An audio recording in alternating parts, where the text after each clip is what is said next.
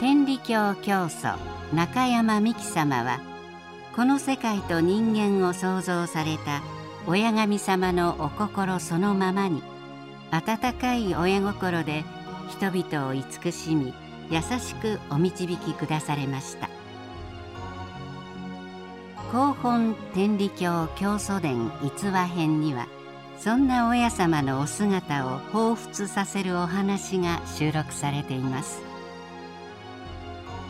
親様をより身近に感じていただける逸話の心を紹介していきます。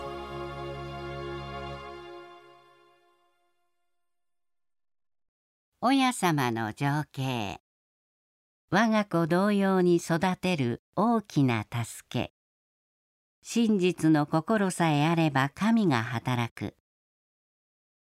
子供はお金や物ではなく神様の与えをいただいて育つのです。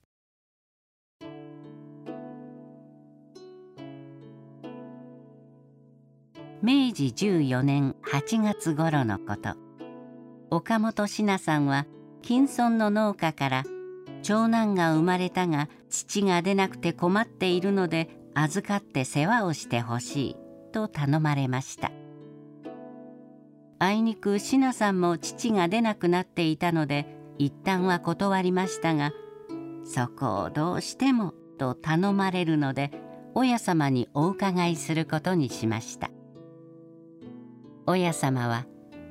金がなんぼあってもまた米蔵に米をなんぼ積み上げていてもすぐには子供に与えられん。人の子を預かって育ててやるほどの大きな助けはないと仰せになりました。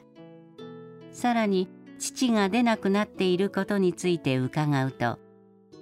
世話さしてもらうという真実の心さえ持っていたら与えは神の重要でどんなにでも神が働く案じることはいらんでとのお言葉がありました。預かった血のみ子は生後100日余りにもなるというのに痩せ衰えて泣く力もなくかすかにヒーヒーと声を出しています。シナさんが抱き取って父を飲まそうとしますが急に出るものではありません。一時は心配しましたが23日経つと不思議と父が出るようになりました。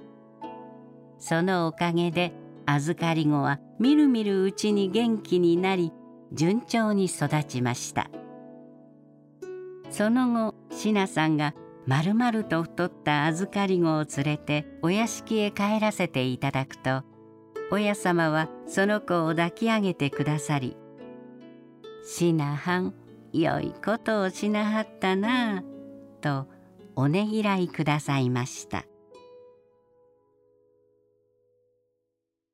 人の子も我が子同様にという心で慈しみ育てさせていただきたいものです。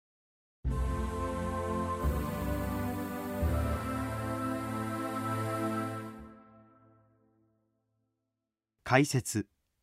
86大きな助け。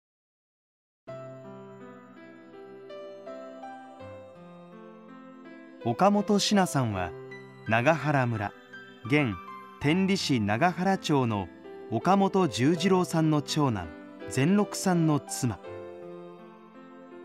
十次郎さんは元治元年1864年義弟である山中忠七さんの妻が不思議なお助けをいただいたことから忠七さんに連れられてお屋敷に参拝し信仰を始めました。善六さんと志奈さんは7人の子供を授かりましたが無事に成人したのは長男と末女の2人だけでした。明治12年その長男が高熱に侵されたところをお助けいただいて2人の信心は大きく成人したのでした。この逸話はそれから2年後の明治14年のお話です。シナさんは同じ頃お屋敷で親様から赤木の襦袢を頂戴し「来て犬や」犬時みちみち丹波市の町ん中着物の上からそれを着て踊って犬のやでとのお言葉を素直に実行しています。